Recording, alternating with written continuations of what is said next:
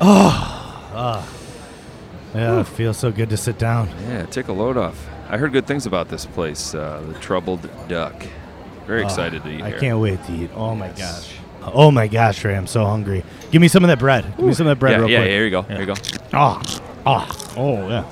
Man, that bread looks and sounds Oh. fresh as Oh, ever. what's the freshest bread I've ever eaten? fresh mm. to death. Oh, I'm so hungry. Good. Mm. Oh, Talking to Gary, oh, made me so hungry. worked up an appetite. I'm pretty. I mean, what's the word? Tepid. Alexa, is is that the word? The adjective tepid is usually defined as moderately warm, lukewarm, so no, this is not the word. Uh, oh, okay. So what's another word for thirsty? Synonyms for thirsty meaning dry, desirous, especially for liquid, include impatient, keen, or inclined. All right then. I am inclined to drink this water.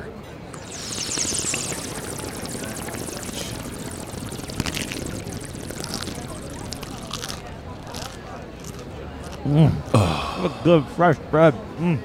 Yeah. Oh my god. Well, Gary was really interesting. Super interesting. Uh, Alexa, you know anything about Gary Lucas? Gary Lucas is an American guitarist who was a member of Captain Beefheart's band. He formed the band Gods and Monsters in 1989. Lucas has collaborated with Leonard Bernstein, Jeff Buckley, John Cale, Nick Cave, David Johansen, hmm. and Lou Reed. Yeah. Bet you don't know where he grew up. Right down the road in Syracuse, New York. Damn it. Oh, Should have known. oh, here comes the soup. Yes. Oh, here's the soup.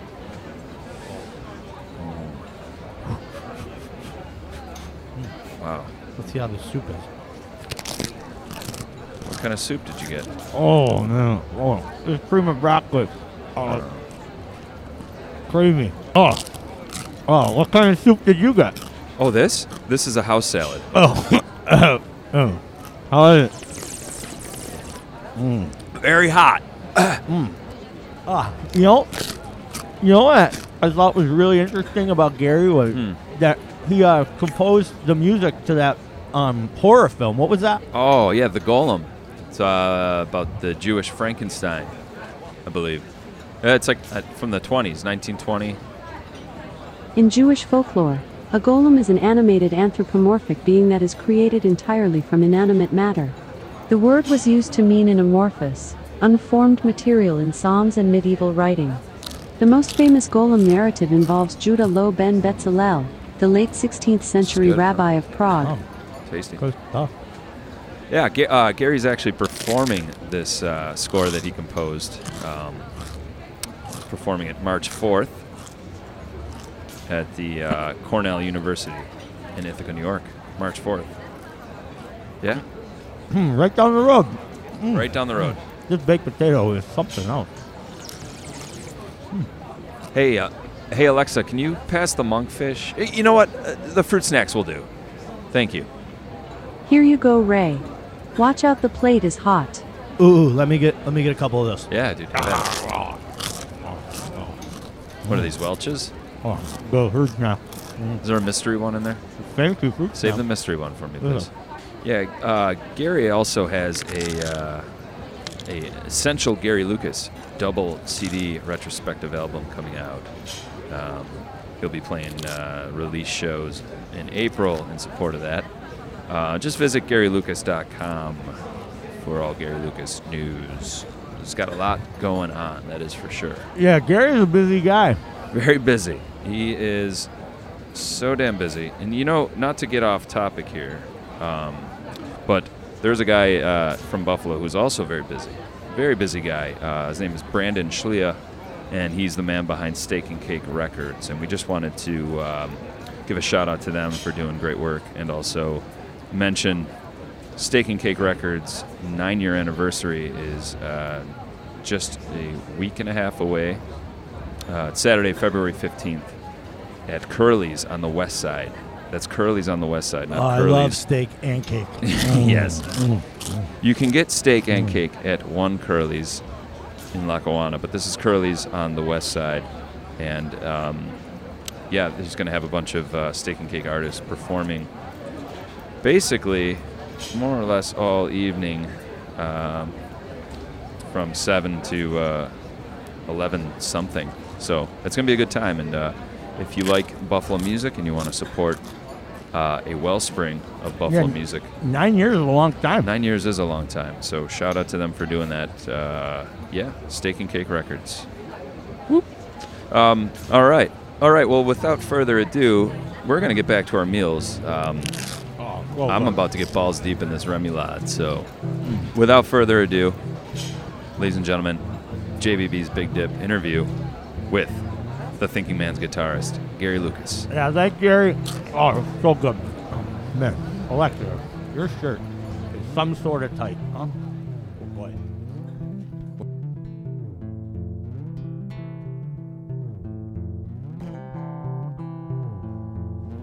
All right, we're here on the phone with Gary Lucas. Gary's list of credits is impressive to say the least. Far too long to fully get into here, but uh, he was a, a fan, a friend, occasional manager of Don Van Vliet, aka Captain Beefheart, before joining Beefheart's Magic Band in 1980. Fast forward 39 years to 2009, where he was named by Britain's classic rock magazine to be one of the top 100 greatest living guitarists. And in October of 2013, he received a Lifetime Achievement Award at the Barezzi Festival in Parma, Italy. Yeah, and uh, we're just also glad that uh, you know people we look to up to in music are normal, approachable, Cool uh, people. Oh, cool guys. So uh, we really appreciate it, Gary. And uh, you know, you wrote uh, your book as as well, uh, "Touched by Grace: Your Time with Jeff Buckley." Is that was that like something that you wanted to get off your chest, or was it because of ner- Yeah, nerds yes. like us uh, No, always I- asking about the story? No, I'm happy to always, you know, talk about working with Jeff, and I, I try and give him, you know, enormous props because he was so great. But there, I had an opportunity to kind of tell the whole side of my story in depth because I was sort of fed up seeing things written that would have factual mistakes, and then, you know, mm-hmm. going through the process of writing a letter to the editor and what you know they would publish them usually, but then you know they didn't seem to have any impact. People would forget about it, and then these stories would get repeated again. So Yeah, I just thought I got a shot to put it all on the record as best I recall it once and for all here. So you know, I took the opportunity, you know, I, I, I'm. You know, have you had a chance to read it? I wonder because, you know, it's uh it's well, it's a long book. Yeah, but right, I tried to yeah. make it very, very, you know, chatty as if I was just talking to you here. on Oh, absolutely, yeah. yeah, yeah, and also it got great reviews. You know, Yeah. as, as it came out, it was awesome. Yes, uh, that was nice. I've not received one bit of hate mail from any Buckley fan, you know, to date anyway. So yeah, you know, I was just trying to keep it real because uh, too often in the music biz, you know, they repeat stuff that you know doesn't really reflect accurately Sure. Yeah. situations, and then it's like you know to enhance auras of people. And like, Uh, I think you talk about it a lot, like you know how how credit is so important. Yeah, I think it is. I mean, you know, I'm still fighting in certain instances for that. Mhm. I mean, once in a while. I mean, look, you know, it's funny because I was asked at the last minute to do a short film score performance yesterday at the uh, Anthology Film Archives in tribute to Jonas Mekas. Hmm. And uh, yeah, I mean, it went really well, and I was like honored to be asked to do it. But uh, you know, it was oftentimes a situation where I put in, you know, appearances, and I would not even get listed anywhere. And yeah, I mean, the, my very first gig at the Knitting Factory, I was sort of uh, left out of the ad in the Village Voice I, for some reason. Yeah. I don't know, and you know, I was Doesn't sort of sense. like, "Oh, this is going to be a disaster." But they, they, you know, had a line around the block. I don't know. Guess I put a few flyers out, but maybe word of mouth. Sure. but credit's important. Yeah, it definitely is, and especially with that because people for forever have thought, you know, gee, uh, who's this Gary Lucas guy? I do get a credit in the special thanks for magical guitarness, and I'm duly listed as a co-writer of the first two songs.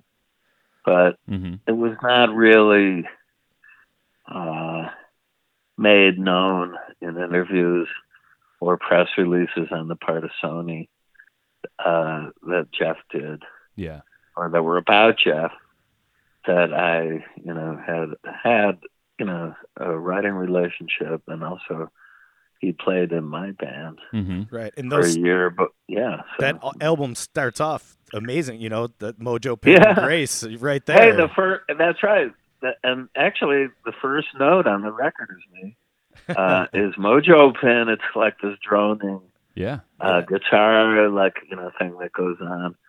It's a loop I created, and uh, anyway. That's so cool. yeah, and that's like w- like known as one of the greatest uh, albums of all time as well. Like that's Yes, right up there. It is. so. is. No, I, so I feel really honored about that. I mean, I have a new album. It's out.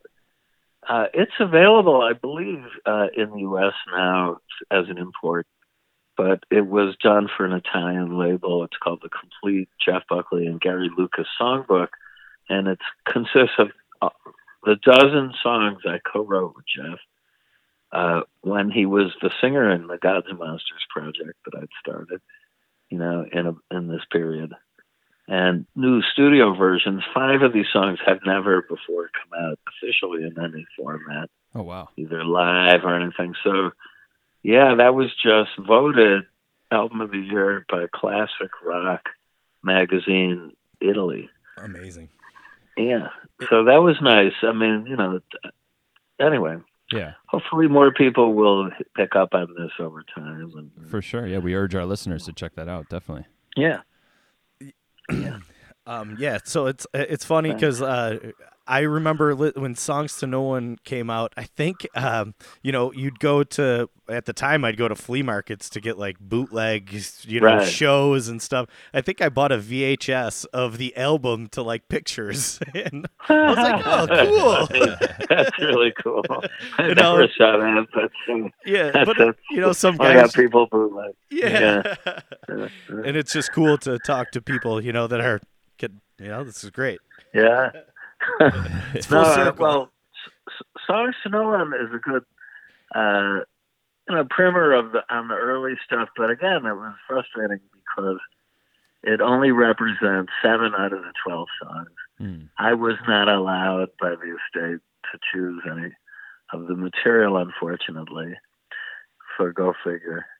And uh, yeah, you know, it's uh, anyway, it's just it's one of those things. It's like really, um, you know, again, I was happy to see something come out reflecting our relationship hmm but I think you know I probably could have done a better selection of material, but I was hamstrung uh, just contractually. So But that was very much your Anyway. style, like it, the, the Yeah. finger picking, and it, Yeah. it was. I think it was a really good tribute to like your your style. What, what would you consider your style to be?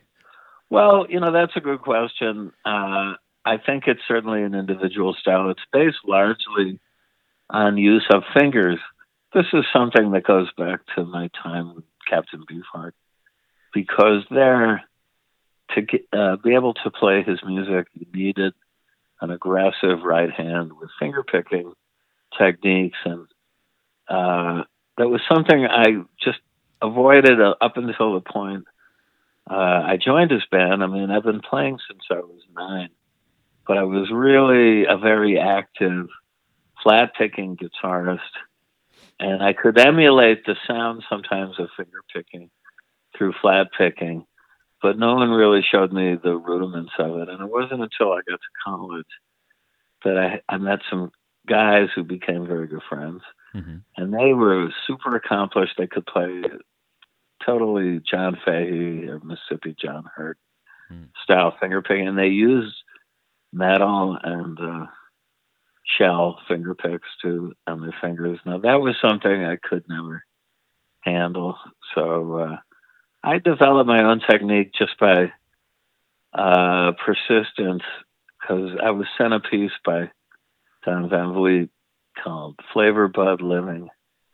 And uh, he said, You got to, you know, learn this. And uh, I found that by cutting my fingernails short well, on both hands, and then just using the pads of my fingertips, I'd get them tough enough if I, uh, you know, did it over a steady uh, amount of time.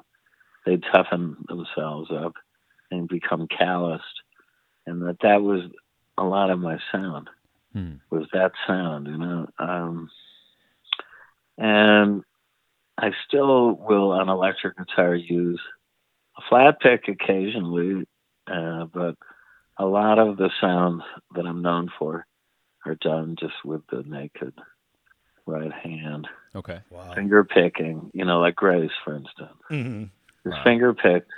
Yeah. So uh so that's one stylistic trait. I use a lot of open tunings also. I'm a big believer. Yeah, I seen that you had a master class that the uh, Yeah. that you were talking a lot about open Sure. tunings, and I had Oh, mentioned to my yeah. buddy, and he was like, "No way, I need to check this thing out right away." Yeah. Yeah, but I mean, t you know, it's like I'm not even. there's some, you know, artists such as Joni Mitchell. I think she kind of developed 70 different tunings of her own Oh wow. device, and yeah, I, I you know have a few favorites. hmm They're nothing too, you know, arcane. They're like actually tunings that were used back in the day of the country blues heyday. Okay. Uh, but uh, you know, I think I did some unusual twists on them. Anyway, How did that come Uh, about? The opportunity to uh, teach a master class. oh, uh, I think I was asked in Holland uh, right around '99 or 2000. It was suggested, you know, it'd be really good to do this at the uh, Music Conservatorium, and uh, so you know, for many years I would once or twice a year do uh, workshops there and classes. hmm sometimes you know one on one with a handful of students bring their guitars. Other times they were more like lecture demonstrations, Okay. but also talk about working in the music biz, what to expect or what to beware of, you know, to try and just yeah. That's very important stuff to know. Yeah, no, I I like to be able to, you know, if people are interested to impart whatever wisdom, you know, or knowledge I've acquired over the years through a lot of, you know, despite a lot of setbacks from time to time, you know, I just kept going. hmm Yeah, Like it- yesterday, Jim Jarmusch, uh, the director, came up after I played, and I'd met him once a long time ago, and I hadn't really seen him or had a conversation with him since. And he was very nice. He he loved what I played for Jonas Mekas, uh, who ran Anthology Film Archive. That's super. And then he said, "It's great that you're still producing work." Yeah. and that was nice, you know, because it's like I put well over thirty albums out under my name or in collaboration with people or under group names, and then I played on another fifty or seventy-five hmm as you know guest or sideman or something. So, uh, yeah, I mean, when I decided to do it full time, which is really in the year 1990, I left my day job, determined to just support myself in music. Right. Uh. I, I, I, you know, knew I was in it for the long haul. hmm Many people were skeptical about that because I was already 38, you know. So they're like, oh, you know, the guy doesn't have a shot, he doesn't have a chance. And, you know, sometimes when things slow down, that's what it feels like. And then, you know, something usually turns up. Exactly. And, uh, like, you know, a whole slew of gigs came through uh, in the uh, the end of the year last year. I mean, I did five solid weeks of touring in Italy, uh, France, Belgium, and Holland. hmm and I just got a booking in in the UK where I've toured extensively coming up in end of April. So, you know, I do the you know, certainly I apply myself every day to try and hustle gigs. That And, it's, it's, not it, it hasn't been that easy. I mean, only because to find consistent agents for a guy like me where they can't really pigeonhole what it is Mm. or how to sell me because you know I'm all over the map. Let's say with music, stylistically. But Sure, like, if sure. I was a if I was an agent, like I would look at all of the stuff that you do. I, it doesn't seem like you uh, um, say no to a gig. You know, you're constantly working. That's something. Yeah, if, I, no, if I was an agent, I'd be like, this is amazing. This guy's No, gonna it's go to work but- for me. Okay, I well, I like your your gung ho attitude. You know? The fact is, I'm not going to take any old gig. You know, no, I know what you mean, but it just seems Yeah, that you yeah. have so much work. Work a Well- lot, yeah. I do, you know, out of you know love, but also out of necessity because Hmm. these days, as, as you know, the music is having sort of cratered with the the, the old business model of royalties, you know, and songwriting and some of those songs I wrote for Jeff and Joan Osborne and everything brought in, you know, good paydays for some years, but what with the advent of digitization and Spotify and whatnot, the return is minuscule compared to what it was. I mean, it's fractions of percentages of of pennies, Mm. Mhm. And what used to be a couple of pennies if they sold a CD with your song on it, that would you know earn a lot, you know, relatively to what it is now. Just some bad deals were made by the labels, and they've stuck. They haven't been undone and changed Sure. certainly to the creator's advantage.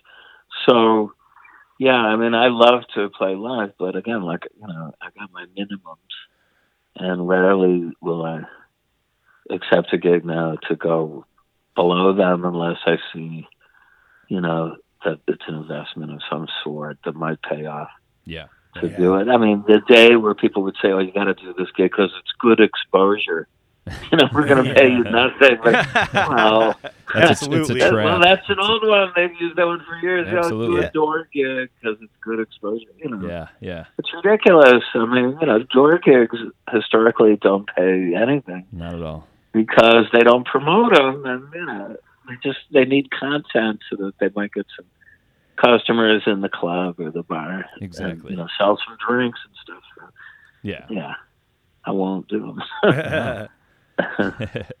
now, um, when we spoke last week, before we uh, before we had to get off the phone, right. I brought up your collaboration with John Cale, which I couldn't find anything on, but you said that there Yeah, was a well, story there. it's a sad. Well, okay. The story basically is, I've known him a long time. He Mhm. doesn't live in New York anymore, but he used to live pretty close to me in the West Village, and we were in the gym together. You know, so and I did some gigs, co-billed with him once in uh, Maxwell's, which was in Hoboken, and once in Israel at a festival, and he was friendly. You know, as was Lou.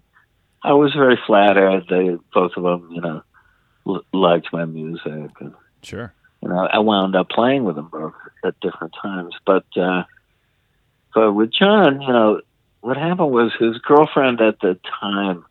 This has to be ten, at least ten years ago. I ran into her and she said, "You know, I know, you know, you're friends with John, and I think you guys would be really good playing together." Whoops, that's my dog freaking out because Oh. my wife's about to walk in the door here, so she gets very excited. So, all right. So, wait, Caroline, I'm doing a phone interview. So I'm on the phone being interviewed. So so I'll be off in a bit. So, uh, thank you. Anyway, I said, well, I mentioned it to John, you know, but he was not really forthcoming. So she said, well, I think if you approach him now, he'd say yes. hmm So I said, "Oh, okay, I'll do one more shot." So he said, "Yeah, why don't you come to, into this studio I've been working in and bring your guitar?" So I went and I had a piece, uh, a very beautiful piece I wrote, and I wrote it for Jeff before Jeff died, Oh wow. and Jeff loved it, and then he died, so it remained unfinished. but it was you know, and uh, so I gave it to John, and so he started work on it. I had to go to another session, and then he said, "Come on in." A couple days later, and he transformed the music. He chopped it up a lot with Pro Tools, Mm. moved stuff around, and added stuff. But it was really cool. And it was a song called Peter Lorre. Peter Lorre. Uh, yeah, Cool. after the horror film. That's really good. And uh, so, but then you know, nothing happened, and he never did. He never finally mixed it fully, or you know, fixed whatever he thought there was work that still needed to be done hmm on it. So that was frustrating. So uh, a couple of years ago on SoundCloud, I put it up, and uh, you know, as a collaboration, as a showcase for the track, I thought it needed to be heard.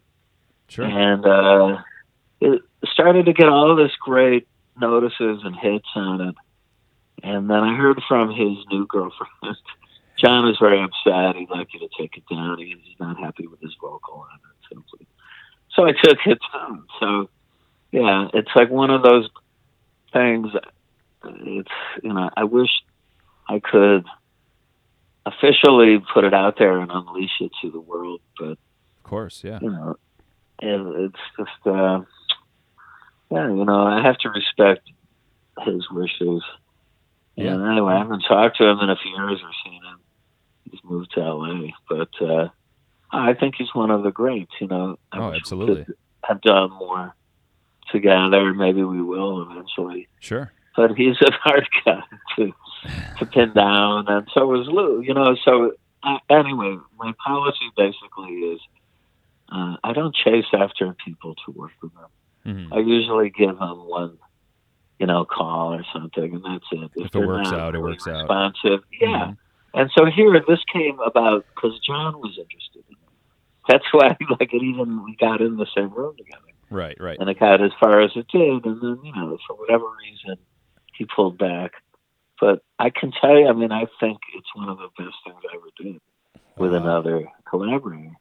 So I don't think it's that it was really a shortcoming of the work at all. Sure. Sure. And uh, yeah, so I I hope to hear it someday. yeah. yeah. Hey, well, just you know, I'll send you an MP3 one. That'd be great. Do you think that some of the, uh, um, you know, you have so many great collaborations, and I I think sometimes now with social media, you know, people are more about themselves. Do you feel that more as a musician, where you know sometimes people aren't willing to collaborate, they're because they have their Instagram or their Yeah, I don't know what you know. It's funny. To me, a good collaboration is, you know, brings out the best in the collaborators, and then the work is sometimes much greater Hmm. in some some you know than what the each individual might have brought to the table if they'd just done it themselves. I think that's true of what I do with Jeff. I wrote him a letter about same once that said that. Um, because, for instance, I had the music of Grace, and it was called Rise Up to Be. And uh, I tried working on some of the, you know, my version of, you know, of putting a melody lyric to it before I ran into Jeff. And uh, it wasn't as good, you know, and it was much better that Jeff came in and elevated it. I just think you inspire each other. Uh, you can, uh, and if it's a successful collaboration. Sure. yeah. So I'm a believer in it, but uh, you know, I can't. I'm not about to talk anybody into anything. I can't stand chasing people and trying to, Right. Yeah. Exactly. you know, convince if they're not on the same page from the really early on. What's the point? You know? Exactly. Yeah. It's not worth It's it. like move on. It's not worth. Yeah. So, but I'm up for it. You know, I think that, uh, you know, makes sense. Mm-hmm. But I won't. Again, it's like I'm kind of now. People are hitting on me all the time. Oh, send me some music because they know about how I worked with Jeff and Mm-hmm. those all those songs started as my guitar instrumental pieces. you know. Right. I thought that was a really good way to work, and I know that Johnny Marr and Morrissey worked that way, and that was actually probably an inspiration to do that with Jeff because that's cool. you know yeah. that was their their methodology. And, uh, so I'm not going to give music to any old yeah, I mean, I, I, it's not like I'm a snob or uh, I just have to believe that it's going to be applied and go somewhere. Right. It's in good hands. to, like, you know, warehouse to give some music to somebody and then they just sit on it. Or Yeah. They don't do anything with it. I want it to go and be heard. Absolutely. So, yeah. You also um, you play. You were on uh, Chris Cornell's "Carry On," right? Yeah. That you yeah. you were on every song, right? If I'm. If I'm Oh, I think about eight of them. Okay. Many of them. Yeah, that's a that's. Was, Yeah. Was that process collaborative at all, or was that kind of? No, uh, well, let's say I did come up with a few of my own ideas, Uh-huh. parts, but I didn't really push a writing credit because, I mean, there's instances you have to pull back on that. Uh, normally, if I go into a collaboration, I mean, I used to get in writing. This is a 50 50 collaboration because a lot of times work blows up. And he had that happen with his project Audio Slave, Mhm. where claims were made by other members like, oh, I didn't get enough credit on this song. There were disputes over publishing and writing splits. Uh, and I, I, you know, I understand it. So it's best to get that out front. Now, I did give him some music and suggest that he, you know, write on it, but he, you know, he never committed to it. And I think it's because basically artists would like to keep as much of the writing and publishing, especially ones with powerful managers. Right. Sure. Yeah. They, want, they, want to, they don't want to relinquish that yep. because that's, you know, so okay, I get that. So there was like, you know, a guitar for hire, but I, I can tell you, I added little bits and pieces. But he was a wonderful guy, you know, he was a real gentleman. And uh, I really miss him. He was a fantastic uh, vocalist He was. All around great artist and songwriter. And uh, I was mystified to hear about his passing. I just didn't expect that if Right. coming. You know, Didn't make sense, I guess, but no, No. no, no. But I mean, you know, I guess everybody has their demons. yeah, sure. It's just I, I you know, I do too. But I, I love to, you know, keep playing music. I mean, I'm Mhm. just here and to do this until you know. Well, I hope if when I go, there's a guitar in my hand. Right. Right. And, Well, there sure is something for everybody. I feel in your work. You know, even Thank you. yeah, that it, uh, uh, the the classical guitar, and you had the Yeah. the, the pop. The what, what was Uh, the pop project? Oh, the Chinese pop. Yeah. That was really really. Oh cool. yeah. Yeah. Oh well, thank you. Well, listen, I mean, that's still active. Okay. I have a really great vocalist named Fei Fei Yang, who's mainland Chinese, who I hooked up with a couple of years ago. And I have two albums in the can with her Oh, nice. that I'm trying to get situated right now uh, as far as getting them released. And they're just, I think it's, you know, important that we get this out soon. Sure. Yeah. Uh, and I, you know, I think that I got drawn into Chinese music really as a result of spending a couple of my formative years in Taipei. It's a long story about how I got there, mm-hmm. but basically I was shipped out uh, to work in the family uh, import-export biz. Uh, it's a long story. I'll have, you know, you'll have to wait for the next book so that'll all be in there. But but I had a Chinese uh, sweetheart while I was living overseas in Taiwan, and uh, she introduced me to some beautiful music that was made in Shanghai in the 30s and 40s, and uh, uh, I fell in love with this music, and we got married also. Um, I turned as many people as I knew onto it, Mm.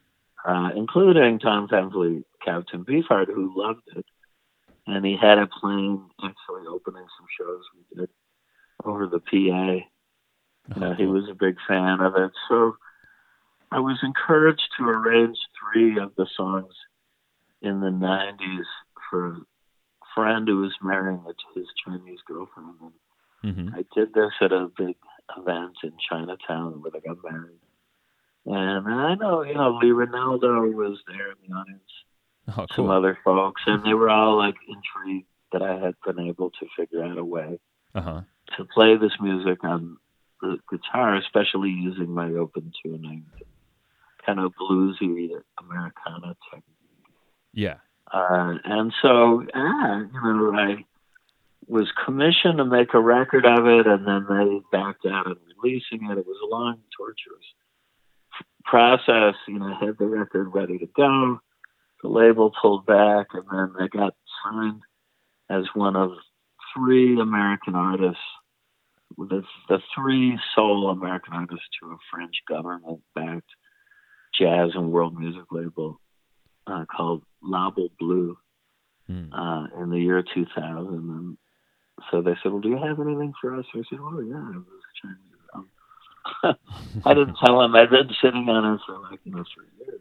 But, uh, they were happy to put it out. We made a good deal, and uh, it really. Uh, I was over there on 9/11 actually in Paris to promote it Okay. and then was playing it extensively in one format or another. I mean, I don't think a solo show goes by. I don't do a medley of instrumentals from them. That's is that the That's how. Edge Mm. of Heaven? Is that is that the title? Yeah, the Edge of Heaven. Yeah, yeah, it's really beautiful. Plays, Yeah. So I got a volume two and volume three now with Okay. Feifei ready to go. So I'll let you know as soon as I get this all lined up. You But just I have an album coming out. I should tell you. Yeah. the Knitting Factory label are putting a best of retrospective double CD out uh, April 15th, Okay. which is going to consist of mm, some of my favorites from across 30 albums I put out. Wow. And, uh, you know, it was hard to pick I bet. yeah. because I don't think anything is better than that. And I like them all. So, Sure. But, uh, you know, it's a good sampler. It's called The Essential Gary Lucas. Okay. Uh, and yeah, it's got some really cool graphics and a booklet. I wrote some notes, and then Glenn Kenny, who's a critic for the New York Times, wrote some notes. Oh, that's Um, awesome. yeah, I, I think it, it's a good. It will be a good introduction, and hopefully, it's, it'll remind people of my work Sure. over a long time. And yeah, so uh, but there's a couple of tracks with Feifei on it that's new. You just had Drawn a from performance. album. Was it this weekend? The past weekend with uh, with Feifei? Was it? Yeah, they bumped that. Unfortunately, it, I'm not sure. Something I think uh, the person who was organizing it said they were too busy to. I don't know. wow. it was it was a Chinese New Year thing. Oh, okay, okay. Uh, it was going to be at the Penn, uh, the what's it called? The Penn Club of New York. I guess that's University of Pennsylvania Hmm. uh, college club, and some the the Brooklyn Borough president was speaking, and I was going to play some songs with Pepe, but it's been postponed. So, Oh, okay, okay. about the next uh, gig in New York is actually Feb 19th at Joe's Pub at the Public Theater, and it will be essentially Gods and Monsters with Feifei as a guest Okay. and a great singer from uh, the UK, Pierre Roxanne, who I who I heard opening for me and then invited to sing Grace Mojo of uh, on this show I did two years ago in the UK. And he'll be in town. Is that so is that also the? Um, I did see you had uh, it was Gary Lucas and friends with yeah, uh, that's Ernie what I'm calling it. Ernie yeah, Brooks. I didn't call it Monsters because I'm saving that We have an official 30th anniversary show. I'm about to announce. I'm waiting for a confirmation on the date. Oh, okay. Uh, I hope to let you know real soon, but that should be near the end of April. Yeah. After 'cause- this best of comes out, I want to time you know it in with a release Sure. Yeah. of the album. So, Because I saw your. I mean, um, it is well. The technical 30th was actually last year. Okay. So we didn't do. I don't think we did any shows. I sort of put it in hiatus. Yeah, but who's counting? I mean, it could be Right. this year, next year. it's like it's it hasn't. I've, I've sort of ramped it down as far as an active project Okay. the last few years, basically because you know, running a band at a deficit is not much fun, Mm. and uh, without you know labels really supporting and a fan base out there, and uh, you know, I, I've put most of my energies in working in Europe for years. Mm-hmm. I never saw a way forward with the band here. I didn't really. I just couldn't afford to go and tour in the U.S. and pay people not what they should get. Right. Right. So Yeah. you know, it was, it was solo was always my fallback position. Sure. Yeah, and uh, but even there, you know, like I don't much play solo in the U.S. unless it's oh, you know, once in a while I'm playing with Cornell. Okay. Uh, they contacted me. at this the cinema wanted the Spanish Dracula project. And, Hmm. uh, yeah, Now, is Ernie Brooks is that is that someone you've known for a long time? Because when you yeah. when you posted Ernie that, is, uh, we know Ernie. yeah, Yeah, we know of him through uh for the last 10, 15 years. Uh, Arthur Russell's music has been huge. To Oh, us. yeah. So well, So, sure. that's when we first No, we saw made that connection, and then we stumbled upon your uh, cover of "Let's Go Swimming," which was really cool. But um, yeah. yeah, just I'm curious how that how all that came about, and if you Well- had any, uh, you know, if you knew Arthur back in the day, or Oh yeah, no, I mean Arthur I met I guess it was uh must have been ninety no, no, no. Eighty two Hmm. maybe. It was right after the Beefheart thing kind of blew up. okay, So maybe it's a little later. And I was looking for new stuff to do, and then uh, I was still a copywriter at that point at CBS Records, and I was given a chance to produce. They wanted to hear something that would be the next Philip Glass. They were looking for him. So I found, um, well, I'd seen him play, uh, a downtown sax player named Peter Gordon. oh yeah, Love of Life Yeah. Orchestra. Yeah, and uh, so Peter was old friends with Arthur, and they'd been in the band, I guess. And so I met Arthur at the sessions we were mixing up in Bearsville, in uh, the studio up there. And uh, I was really taken with him and his music. And then he and I started to hang out hmm and he played me and he gave me all of these like obscure but fantastic dance records he'd done with cello and a Oh yeah, So I really went to bat for him and hooked up his last major deal, which was well, first of all, there was Let's Go Swimming as a 12 inch, hmm and we arranged for this indie label I was doing A&R for called Upside Records to release that as a dance single. They had an option called Logarhythm. okay, And then uh, we arranged for Rough Trade to license that track for the UK because I introduced Arthur to Geoff Travis, who was my friend, and he was taken with Arthur. And so then Arthur turned in a record called World of Echo, oh yeah, which uh, also it's awesome. Upside put out, hmm Rough Trade put out, and then Geoff signed him to a deal uh, for sort of a major in a situation. I forget, it was it Warner's maybe? Anyway, it was called Blanco y Negro. Oh yeah, yep. And so Arthur was scheduled to do a record for them. And then he got cold feet about finishing it. You know, he was afraid it was like the last fair deal going down. Okay, So he just kept doing endless remixing and adding this and that. Geoff would come and say, "So are you done, Arthur?" Say, "No, no, no, but I need a little more money." he was never never finished. yeah, because he was afraid to put it out that it would tank. You know, I Uh-huh. that was good. So I think, honestly, that's what it was. But you know, I love the guy. I put him with Vin Diesel. This is a good story. Yeah, oh yeah, yeah. Oh yeah, uh, Vin was another protege. I think I'm a very good talent spotter. I mean, look, you know, you got Jeff, you got Arthur, hmm you got Vin Diesel. Vin, Vin's real name is Mark Sinclair, Okay, and he was this kid from West Bath, which is sort of an artist complex, housing complex in the West Village of inexpensive. If you got on the list, it was inexpensive studio space artists.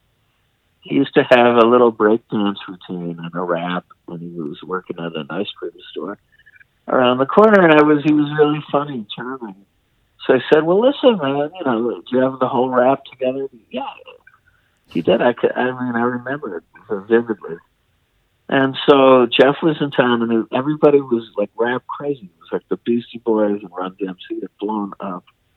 So everybody was looking for the next big thing. Right? Yeah. So I thought, well, he could be it. And then overnight, he pumped up. He went to the gym, and he looked like he was macking. You know, he was like a super buff guy, and uh, so he transformed from the skinny little kid to a very, you know, like a LL Cool J type. Okay, yeah. A rap look. And so Geoff was like, yeah, okay. And at the same time, I was bringing Arthur. So he said, why don't you have Arthur produce a record, a rap record on Mark? So I thought, okay, well, so they hit it off. There was this weird attraction there, you know. So I went in the studio with the two of them, and I was playing on the date. And for whatever reason, Arthur had a diabolical side. Sometimes he'd just get into a mood and he could be very perverse as far as like trying to thwart expectations uh-huh. of what was wanted in the session. So he started starting and stopping the tape kind of randomly. And Mark could not really freestyle rap. So he'd have these beautiful raps, but then the beat would drop out, Arthur's beat. Ah. And you'd be floundering, like, where's the beat? Mm-hmm. So the session was aborted. I mean, you know, it was an exercise in frustration. Sure. But I found a fragment. If you go to my SoundCloud page, just type in Arthur Russell versus um, what's his name? Vin Diesel. That's his you know, Hollywood name. Or maybe it's Vin Diesel versus Arthur Russell, and you can hear. It. Is that the track? I know there was like a sleeping bag record. There's one called uh, "Cause We Illin." I think. Was Okay. Okay. Uh, oh no! What was? I remember that few. What was called "Get on the Get off the bandwagon"? Get off the bandwagon. Uh, and uh, let's see, what was this track was called? Oh, I'm the man of steel. Red. You have to. Just go and li- I mean, it's got about fifty thousand hits. Like his fans found it. You know, whether he'll ever talk to me again because I put it up, I don't know. yeah. Well, it's, But it's I pretty.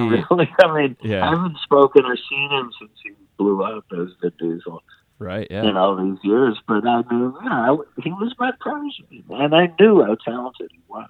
That's really But cool. he was a goofball, man. He was completely undisciplined, uh huh. and he, he sort of self. Arthur was in a way too. They both sort of self sabotaged themselves Right. Yeah. right. when it came to confronting having an actual career with a mainstream. You know, they wanted both of them. I mean, well, they were different in a way, but like, let's put it this way: Arthur really wanted to be this obscure underground figure. At the same time, Right. he loved flirting with Pop and. pop and disco because he had some hits Mhm. in the gay clubs at one point. Uh, but under very fugitive names, you know.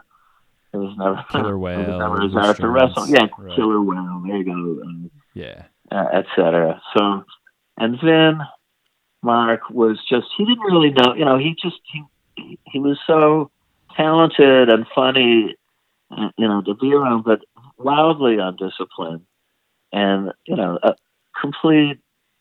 I mean, just hog of the spotlight whenever the shining on him.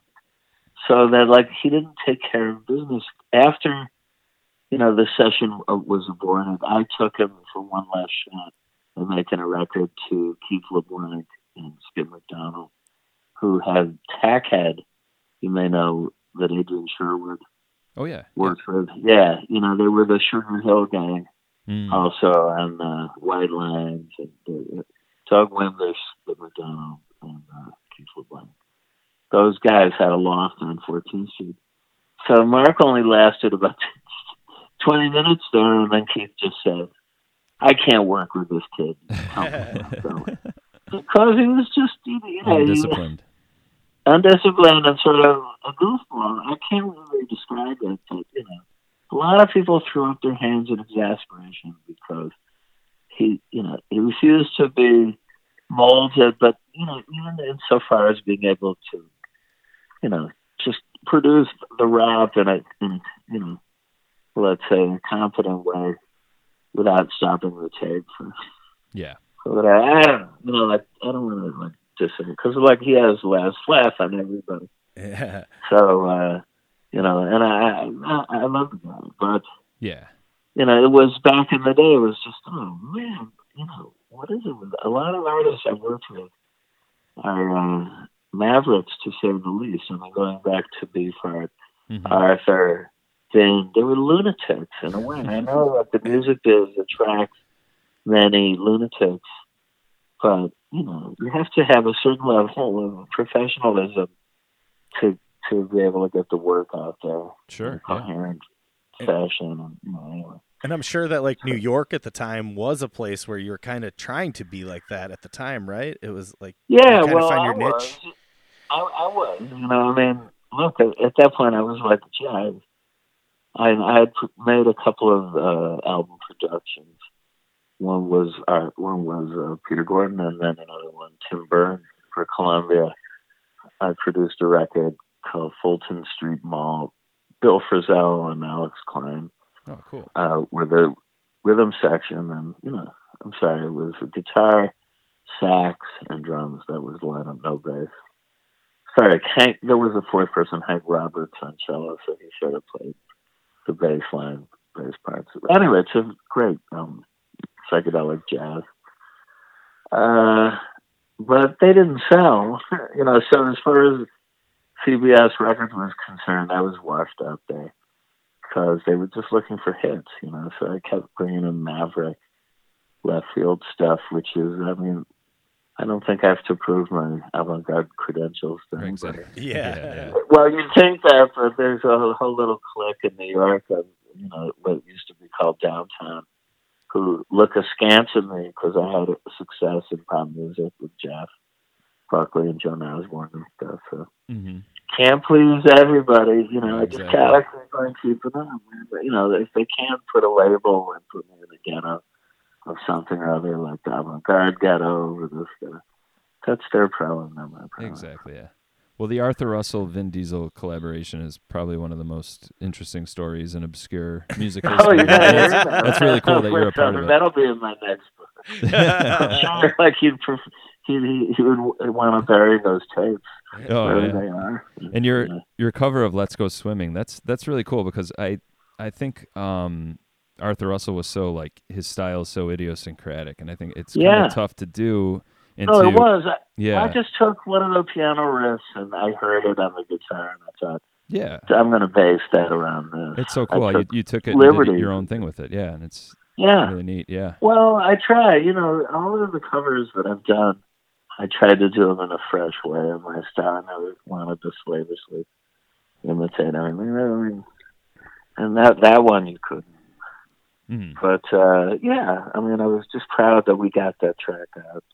Oh yeah. That's another story too, because he Arthur decided to remix it for release with multiple versions on this 12 inch. So he brought in the guy Walter Gibbon, hmm who was like another crazy from basically the gay disco scene in New York. And he had worked on Set It Off by Strafe Okay. and some other, you know, sort of left field dance hit Right, records right. at the time. And he was a nut. He worked at a place called Rock and Soul Okay. Records. So we had this all night session with him. And he just was literally crazier than Arthur. And the two of them were driving each other crazy all night. and Arthur was screaming, like, You're ruining my record. What are you doing? Wow. It was like total madness. I just sat there t- taking it in Exactly. Yeah. Trying to see, you know, about trying to, you know, I couldn't. I mean, they were cutting he, in the old days, you know, they didn't do digital editing. They didn't have any facility for this, so it was all Cut and paste. running mixes and then cutting pieces of tape, Mhm. which would be hanging all over the studio on the wall with like you know adhesive tape, and uh, just cutting it all together to make these assemblages. But at the end, it was just beautiful. Worth, yeah, worth the madness. Oh yeah. sure, yeah. and you can hear it. There's there's a great video synced up to this mix on YouTube, which uses aquatic imagery of beautiful tropical fish. So go look for it. Just plug "Let's Go Swimming" record Russell into the YouTube search engine sounds and see familiar. this. Yeah, I think I might Yeah. seen it. You got to see it because Yeah. I mean it's just beautiful, and that's the mix. It was the uh, Coastal Dub, I believe, was the name of the mix. Coastal Dub, That's the one. produced Walter by. Killer Whale. Okay. That was his pseudonym. Yeah. That was Arthur's pseudonym. But Walter Gibbons was great, and all of his productions would say "Mixed with Love" by Walter Gibbons. Oh, that's awesome. label. Yeah. Now, Gary, you've done a number of uh, a number of film scores throughout the Oh, yeah. years. Um, uh, your first one was was for the Golem, correct? In The Golem, which I'm still doing. Yeah, I was going to Yeah, say. it's right down the road from us. right. yeah, absolutely. Um, now that's so that it's been what, 30 years now, over 30 years. Uh, Yeah, that's true. Now, it's, you still still performing it. Do you find like um, do you get anything new from the film or the score, or is it at this Every point? time I see that film, I see something fresh. And That's awesome. They recently came up with a new uh, cut of it, which is unbelievable. Uh, they found a negative that was based on a slightly different camera angle. They had two cameras running and covering each scene that were very close together Okay. on the mounted tripod, but it's slightly different. And some of the footage that's in there is different.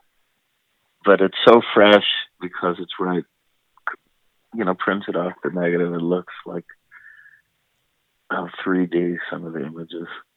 That's It's so cool. clear without scratches. So working with that. And the next one is in, uh, up in uh, Ithaca. Cornell. I'm playing, yeah, in Ithaca. Yeah, I'll what- be going up. again? I think it's March 4th. I'm playing at the Cornell Cinema. Okay. All right. Cool. Yeah.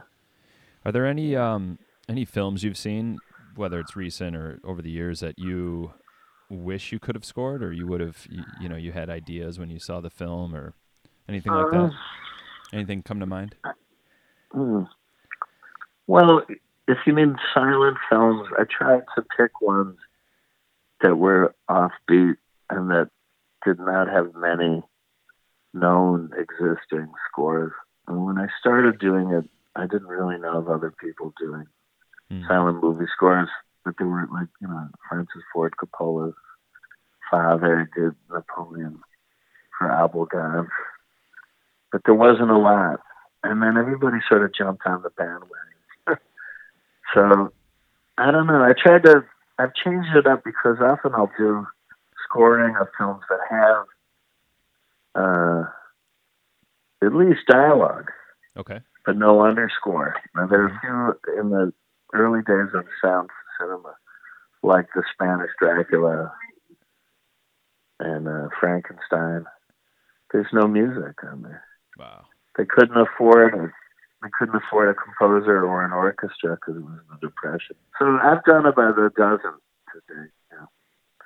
And some are commissions. I have a couple I don't want to tell what they are, but I'm very excited about Oh, that's great. We'll look for that. with them very soon. Yeah. So was the Yeah. Golem? Was that something you you sought out, or did did you see Yeah. it and have the idea? No, I it- sought it out because I'd seen pictures in Famous Monsters magazine when I was a boy. But I'd never seen it playing anywhere. But I just when I got a, I got a commission to do something with another art form, I was like, "Damn, what about the Golem? What a concept! A Jewish Frankenstein! I Yeah. see that." So I asked around. Finally, I found out the Museum of Modern Art had a print, and I arranged to see it. And then I came out of there saying, that is the film for me. And I'm going to bring my friend, my childhood friend, Walter Horn, in to play keyboards and do this as a collaboration. So he helped enormously get that together. And we debuted it in '89 at the Museum of the Moving Image, and it was a wonderful triumph for us. That's and then I've done it, I don't know, you know, countless times in all sorts of places all over the world. Yeah. Yeah, including, geez, I don't know, many film festivals and at the uh, Venice Biennale and uh, just some great. That's cool. It's had a long, long life so far. It's cool to see. Yeah. It's still going. Oh yeah. Well, just like me, man. None of these things have, am I finished with ever for sure. You know, I just put them on hold. If things aren't really going my way with the gigs coming in on the project, I move to the next one. hmm but it's not like they couldn't be reactivated, you know, at a, any given moment, depending on the demand and budgets people have. Sure. It's incredible how much stuff there is, and it's just so cool to see it keep moving forward. Yeah, well, that's what you got to do, man. It's like that Robert Johnson song, "Hellhound on My Trail." He goes, "I got to keep moving, blues falling down like hail." no, you have to, man. You know, Beefheart had a lyric, "Standing still is losing." In the Oh, song "Hobo Chang Ba" from uh, Trout Mask Replica. Straw would claw, rattling my jaw. Yeah. that's all you can do. Keep moving. That's yeah. how you can do it. Just keep moving. Just Yep. Don't let yourself be a sitting target for idiots. Just when they think they've figured you out and ready to put you in that time box, exactly. Yeah. keep Yeah. coming with something fresh. like I hope that this inspires people to go down the Gary Lucas wormhole that we Oh, did. please. I, I, I can't believe how much like every time that we turned around I was like this and then Ray would call me and say oh this and I was like man like when is this ever gonna stop Well, like listen, that's great. I mean, I need more guys like you. Hopefully, you'll get the message out. People will hear it. Hopefully, this retrospective release will also, you know, alert some people to my presence because honestly, I'm kind of a well kept secret, very well kept, at least in New York. You know, uh, I don't mean to have a sour grapes, you know, note of, to introduce here, but and the, the major newspaper here, I don't think I've been mentioned in about eight years, nine years Ah, at s- all. Screw Where there's other artists who every time they go to the bathroom, they write about it, you know, or they, you know, give some appearance. It's like it's real important, and uh, yeah, well, anyway, I, we're gonna have to we're gonna have to get you to Buffalo soon because uh, I'd love that, man. I'd love it. You know, like I played in Erie, not too far from Buffalo. No, not far at all. Yeah, uh, a couple of years ago. I'd love to come up to Buffalo. to Let's make it happen. yeah we have a Yeah, few man. we have a very uh, few places that would be you know just right up right your right Yeah, up your alley Perfect Perfect. spots, and if, if it's right, you know we can either uh, set it up ourselves or facilitate. You know we have However, you could do it. You Cool. know, just let's let's keep the dialogue going because Yeah. I'd love to do that with you guys. and Gary. Uh, you know we'd love to chat again. There's so much uh, Sure. so much to talk about that we you know unfortunately can't get to in one in one sitting. But uh, I got you. Well, yeah. anyway, anytime you feel like it, just give me a shout. awesome. And, Well, and thank you so much for just uh, you know taking the time you know we're just fans and you know we No, I appreciate that appreciate that. you can do that for your fans Yeah, it's great. of course, anytime, man. Cool. I appreciate it. Well, all right. Is there anything you want to Cool. you, you want to get off your chest? Well, just you know, I hope to everybody, you know, is having a great, you know, time going into 2020. Should be a very interesting year. There's stuff Yeah. like going on every day. It's like some new shocking thing. exactly. Yeah. yeah But uh, Hope hopefully it slows down a little bit in that in Yeah, that man. regard. Yeah. yeah. Cool. All right. Well, thanks a lot for calling, and uh, hope to see you in Buffalo. Soon. yeah we, we love it and uh, can't wait to hear all your new stuff that's coming out sounds like Great. lots on, lots on the horizon Yeah, man. All right. All right, Thank Gary. you. thank you so much All Gary. right. Have a great night. You too. Take care, man.